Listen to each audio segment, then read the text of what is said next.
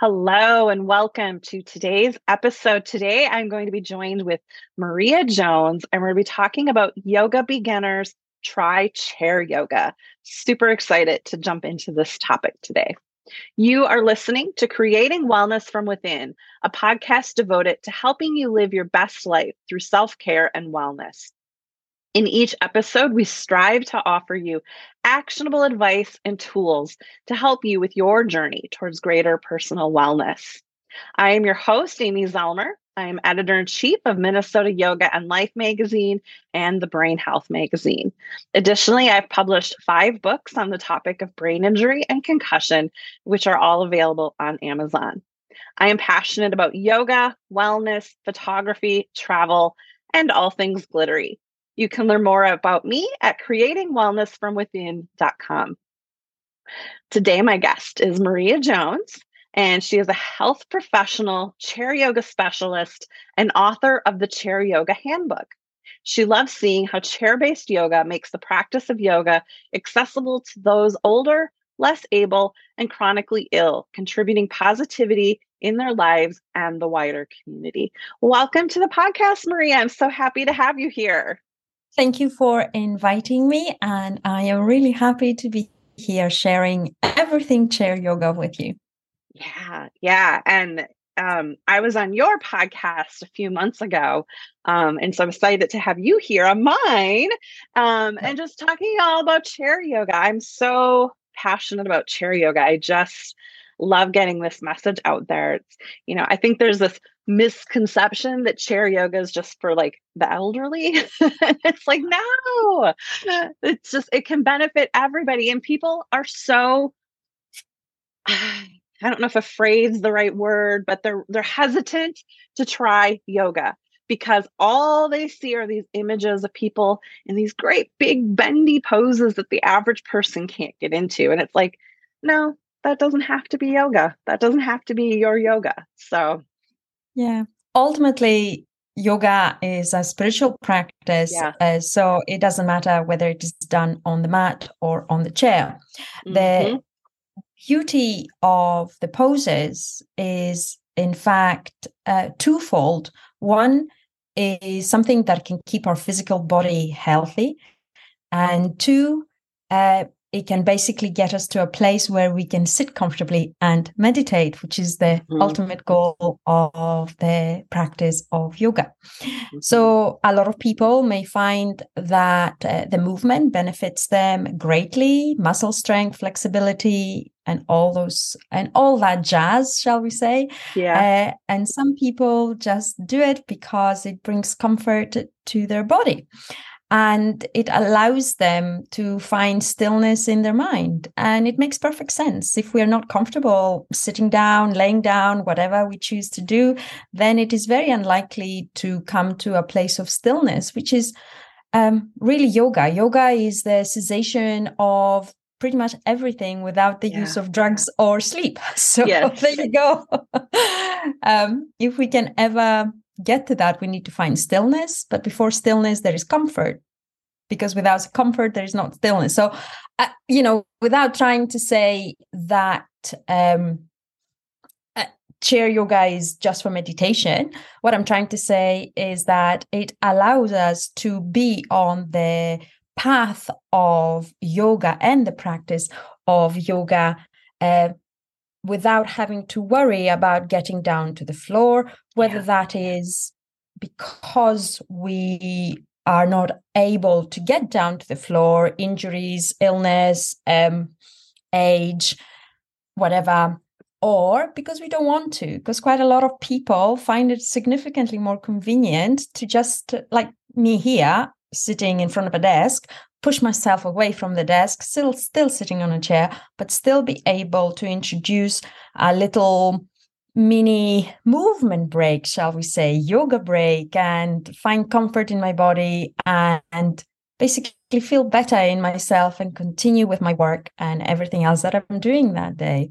So it is still yoga, as I already explained, but at the same time, there is a very good element of convenience and accessibility.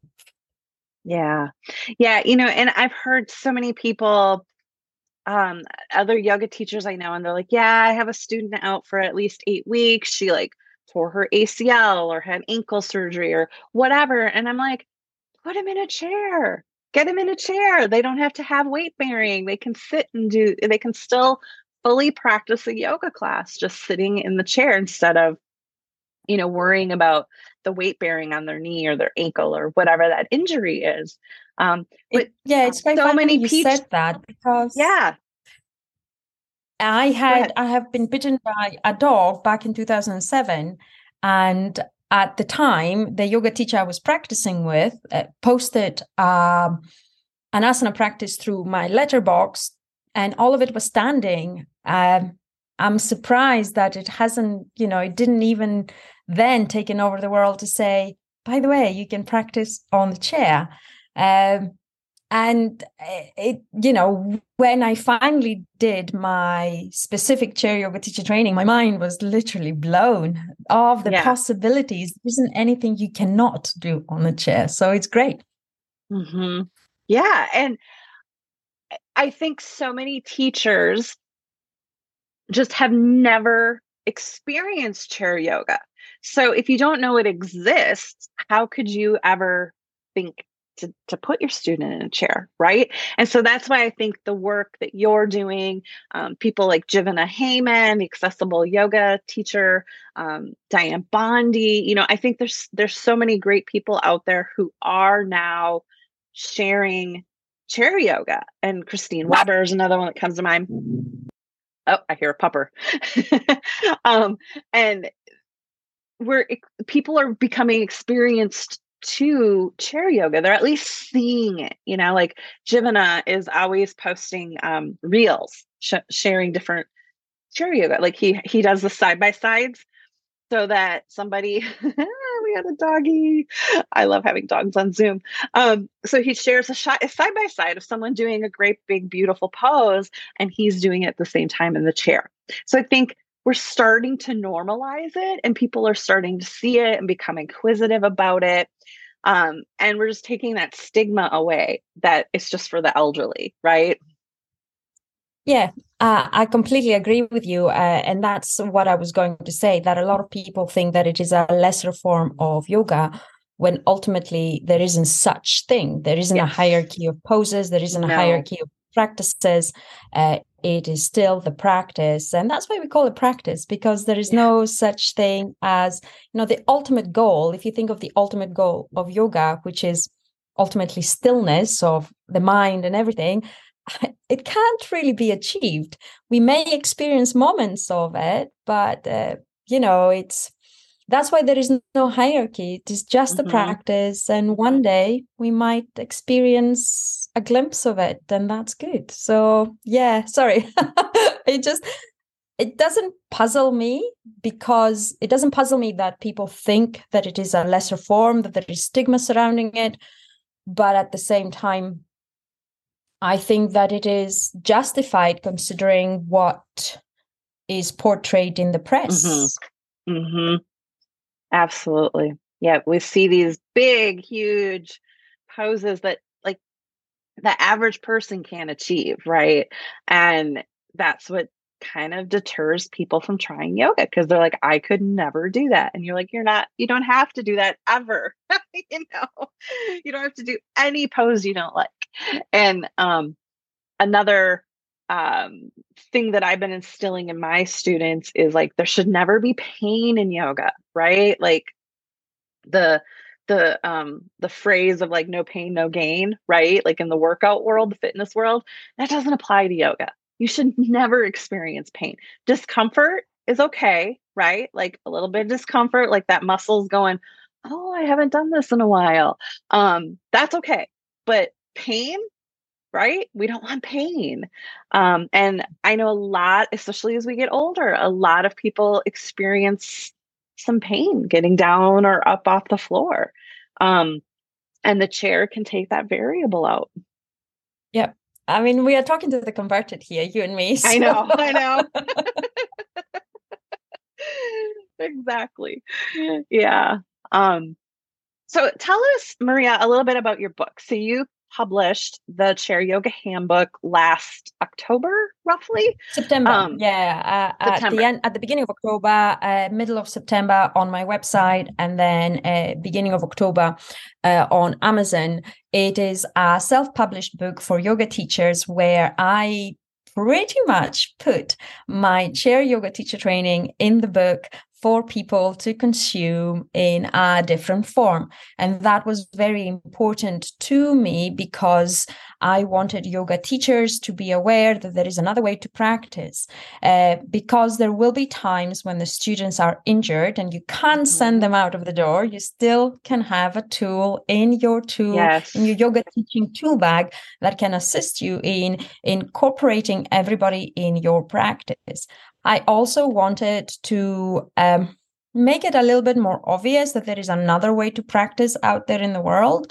And I believed that by targeting yoga teachers with my book, I would have a greater reach through their students as well, which is the other reason why I wrote the book specifically for yoga teachers, presenting them with a very convenient way to design and sequence chair yoga classes that removes the overwhelm of designing classes. They may even take that framework taught in the book into their own classes and think of it as a way that they can use to even target their students' imbalances. So in the heart of the book and in the heart of chair yoga is adaptation. And as you may found out from trainings that you did with Vini yoga teachers, like you have before, adapted yoga teacher background, they will tell you that it is more, adaptation is more than accessibility. Adaptation can be used to target imbalances as well, which I also wanted to filter through the book as well a little bit in order to, help people understand that you can do pretty much everything on the chair and help those that can't get to the floor in your classes or even, start hosting a fully seated chair yoga class for those who are chronically ill or older or less able. And it is important that people do that because in my experience and in the almost 6 years now of teaching chair yoga, in the last 3 years, in fact, almost solely and exclusively chair yoga, I found out that it is a place where people meet, where they discuss, where they have a cup of tea afterwards, where they socialize. It is an excuse to come together. And that can have extreme benefit. Well, extreme. It can be very beneficial for people like me. I am chronically ill, that can be stuck in the house because they're too tired to go out or too unwell. And they don't feel like, I have felt like a freak going out and not drinking because I was taking painkillers. It was, that time in my life where all my young peers were drinking and partying, and I wanted to go out with them, but I couldn't take part. And I felt totally like a sore thumb sticking out. It's just what it is. But you normalize your experience as a chronically ill person when you are amongst people who experience something similar to you. And it helps you realize quite often that you're not alone, that there is support, that you can also manage this. And that's very, very important in their psychology, in their well-being also.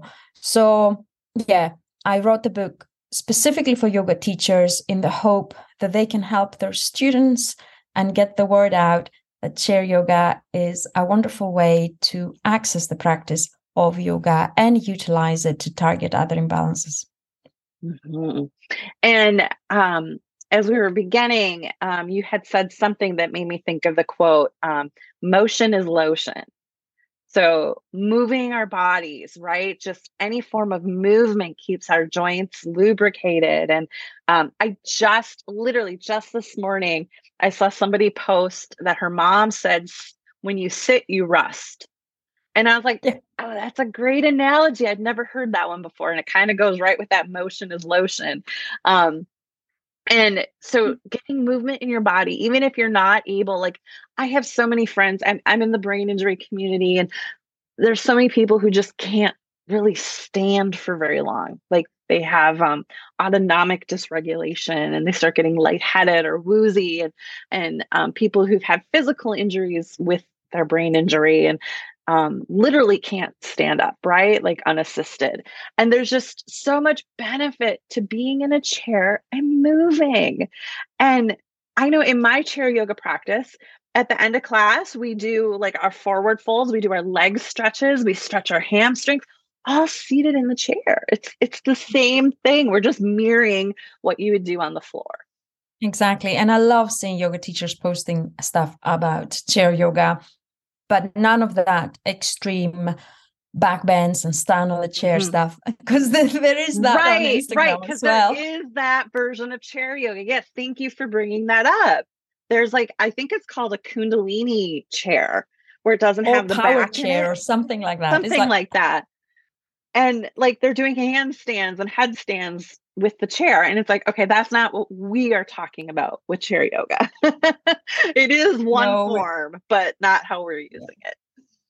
Exactly. And what I find also is that those that are fearful of standing because of injury or because of an ability, a limited ability, they may gain confidence to do so within the chair yoga class.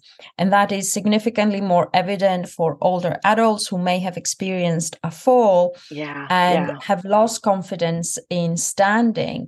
So having the security and the safety of the chair can provide slowly confidence in them getting out and about, which is very important for their well-being also.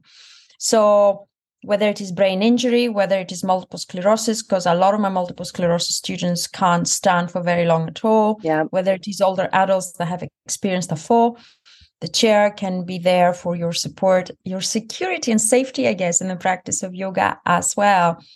And it just makes things so much more, in my opinion, meaningful. What we do in chair yoga classes sometimes does not resemble those very big back bends or stretches, but it does resemble real life. It's about reaching up, reaching down, tying your shoes, getting dressed, feeding yourself, remaining independent through later life, and getting out and about and having the strength and flexibility to do so is part of doing that also. Yeah, functional movement. Totally. And I know we do a lot of hip work in my classes, keeping those hips moving, hip mobility. I've started doing the sit to stand and then sit and stand. That's a great one. And people are noticing, they're like, oh, I'm not very good at this. And I'm like, well, you will get stronger the more we do this. And not everybody can sit to stand. So they just do the arm motions with us. And another thing I want to talk about too is like visualization. So individuals, because in the brain injury community, we also have a lot of spinal cord injuries. And so they might be paralyzed from the waist down or chest down. And just visualizing that they're moving their legs with, or their feet or their toes, whatever we're working on, can have such a powerful effect. And anyone who's ever heard of mirror therapy, like for stroke patients, like you lose function of like one side of your body and you use a mirror. So your brain thinks that that side of your body is moving. Like it's so powerful in recovery. On my first or just second, one of the teacher trainings. Anyway, at the beginning of the training, we were talking about feet and toes.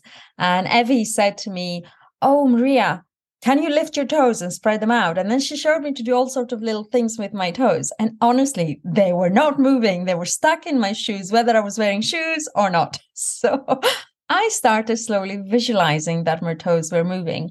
And after the 20 days I was there with Evie, I managed to actually get all those little things done, but you have to visualize the movement before you do it.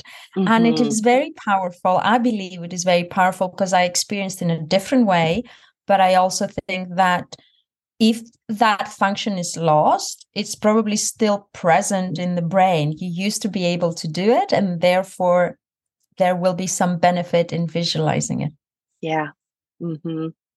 And while, someone who is, literally paralyzed will probably never be able to move their feet again, but just that visualization of moving their feet gives their body that sensation of grounding and stability. So it can be so powerful. They can even sit up tall. I was going to say stand up tall, but honestly, they mm-hmm. find openness and length and a better posture as well by visualizing that. They're saying you have to see it to believe it.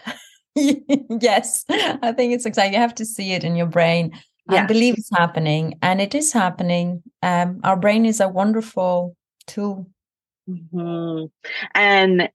Neuroplasticity is a huge buzzword in the brain injury community and just in the aging community in general. I mean, once you've hit 25, your brain is in decline.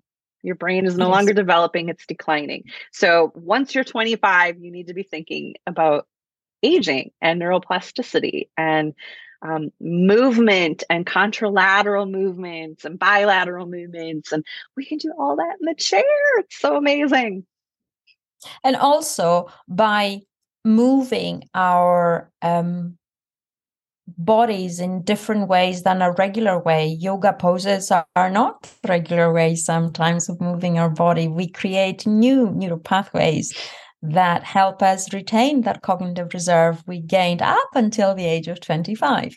So, and there are so many other things we can do. Mudras are great. Our fingers have 16,000 nerve endings or something like that. So by simply even tapping our fingers or doing something funky with our fingers can activate the brain in different ways and again work towards cognitive reserve.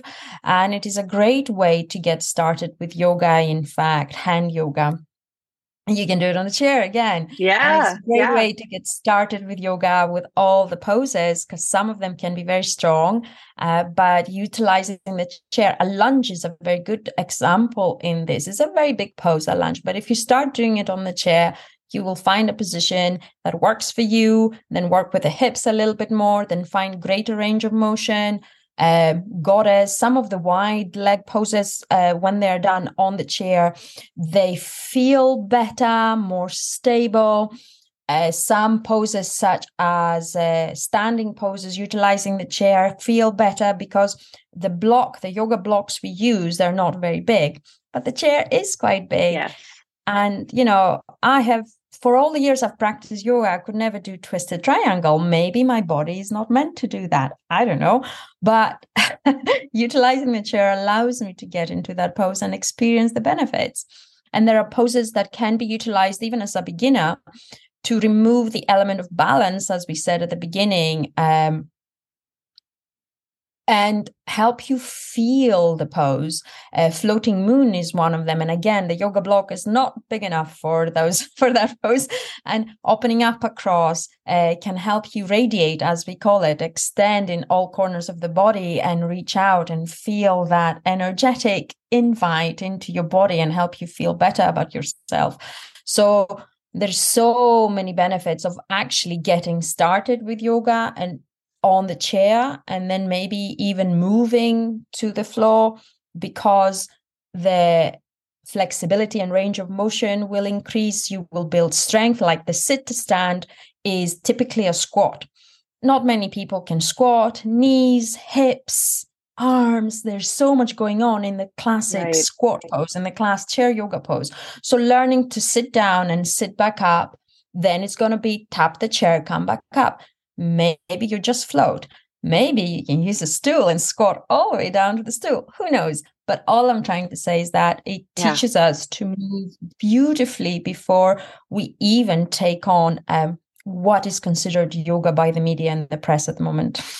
Mm-hmm. Yeah. Yeah.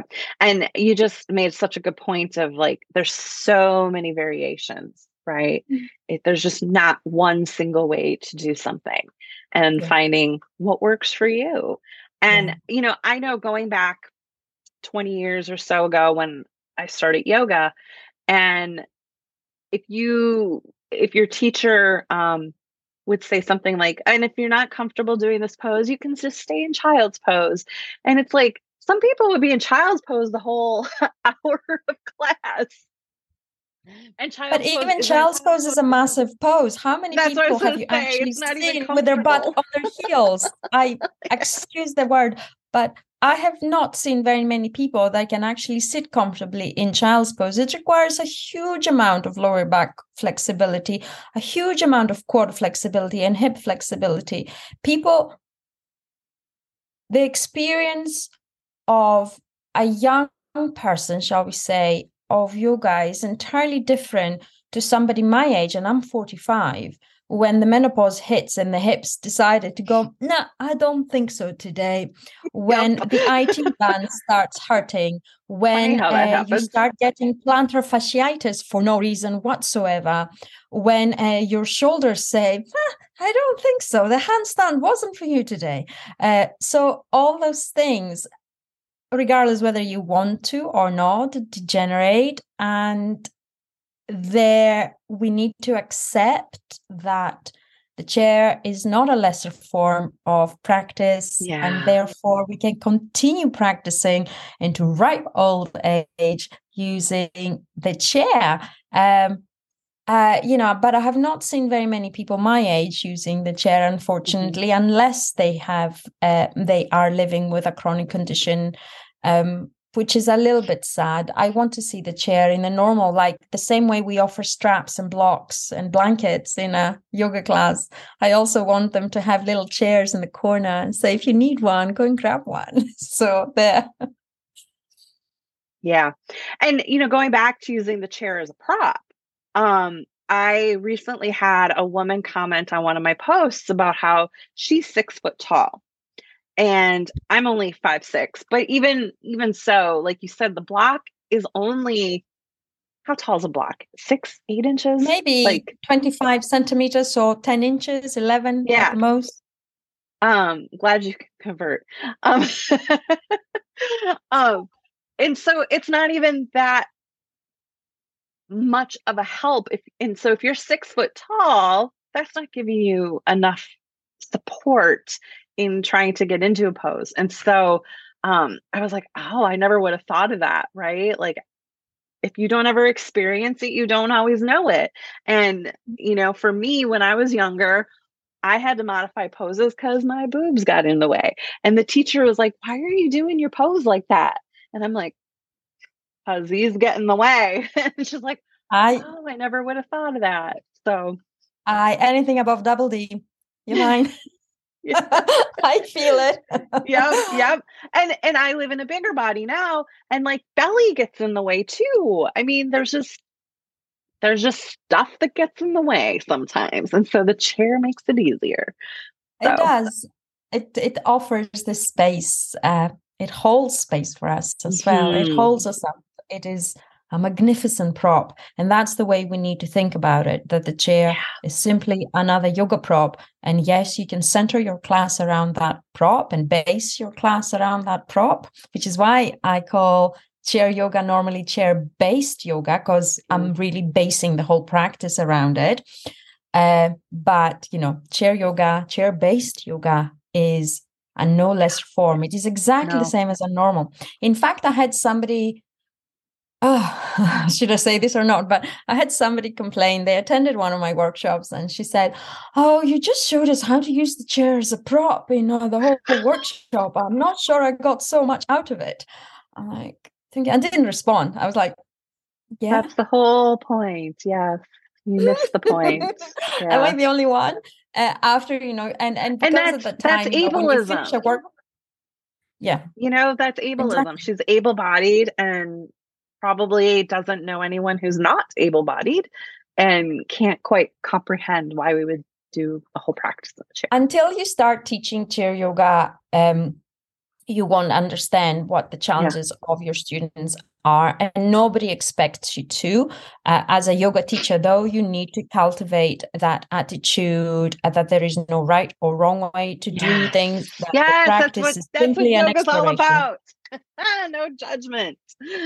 No judgment. Yeah. We cultivate that attitude for many reasons, because say that you're working with people who have brain injury, they may have bouts of anger and frustration in that, and that is not their fault. There is something neurologically there, like in Tourette's or something like that, that may trigger them, and they will not have impulse control, shall we say. Yoga can allow them to cultivate that, yes, but you as a yoga teacher hold space for them to cultivate that attitude. The same can happen with people who are living with dementia. That impulse control is gone, and there is frustration because they don't feel understood or met. And that can be easily the case for somebody. I have been taken out of a pharmacy, chemist, whatever you call them, one time when my medication, after leaving my prescription there for 2 weeks, wasn't ready. I said, I ordered the prescription online, I handed it in online, and 2 weeks later I came to collect it, having forgotten that I have handed it in, and it's not ready, and now you're blaming me for not coming to collect it on time. Anyway, so that scenario escalated, and I took 2 step backs and started shouting at her. Anyway, unacceptable to shout at her, but the frustration is real, and we need to be in a position where we take ownership of what we do and either absorb it or just let it happen and settle without any escalation further than that. People will do that from frustration because they can't take part, because they feel excluded, because there is so many things happening. So as yoga teachers, the most important part of teaching is, in fact, cultivating that attitude of acceptance and non-judgment. And we have to do it for ourselves as well in our practice, cultivate that sense of acceptance for each pose. Every day will be different than the next. Yeah. In fact, if you practice in the morning, you're less flexible than when you practice in the evening. So just as a thing. And every practice will feel different. And that's the whole idea of it. The simple awareness that we know is an achievement. So just set goals when you're starting up with yoga that have no pose hierarchy, no practice hierarchy, no expectations of yourself, and you're just cultivating acceptance for how you feel, knowing that the yoga teacher that stands opposite you has those empathetic attitude as well, and can provide you with modifications using the chair, hopefully, that you can do to practice yoga, to continue practice yoga with everyone. I don't know how we ended up at that place of this conversation, but basically there is so much judgment towards yoga unknowingly to everybody. Mm-hmm. It comes from an able body perspective mostly. And us going out there and spreading the word that there is another way to practice, that there is another way to get started with yoga, there is another way to do this, is very, very important. Yeah, very much so. And I like how you say it's not less than, it's not a less than form, not at all. So Maria, let's take a moment to talk about your website. Wherever you're listening, you can find it in the show notes, but it's yuvayoga.co.uk. Yep. So tell us a little bit about what they can find, how they can work with you, where they can find your book. On the website, there's, of course, menus of everything, but if you wanted something entirely free, there's the Chair Yoga Toolkit that gives you the skeleton in a way of what is included in the Chair Yoga Handbook. Of course, when you land on my website, you see the Chair Yoga Handbook, as an option. That's what it is about. Everything is centered around that. And that's why I wrote it. But there is also free offerings. There is also a free offering about yoga for dementia. There is a little free webinar and guide that you can utilize to start thinking about teaching yoga for people living with dementia. And the Chair Yoga Toolkit will get you thinking about teaching chair yoga. If you want to then go further, you get the handbook, and then from the handbook, there's trainings mini trainings and bigger trainings that can be attended at very reasonable prices, if I don't say so myself. So on the website, there is plenty to explore. And I have a little talk coming up next week, although I know this podcast will be a lot later on in the year, but there is always some free webinar that I host myself. I'm pretty generous on the amount of information I'm giving out because I feel that every yoga teacher should start considering chair yoga as part of their skills and skills they need to develop. So go on, grab the freebies, see what you think. On yuvayoga.co.uk and hopefully get started with teaching chair yoga. And where can they find you on Instagram? I know on Instagram you share lots of posts, reels.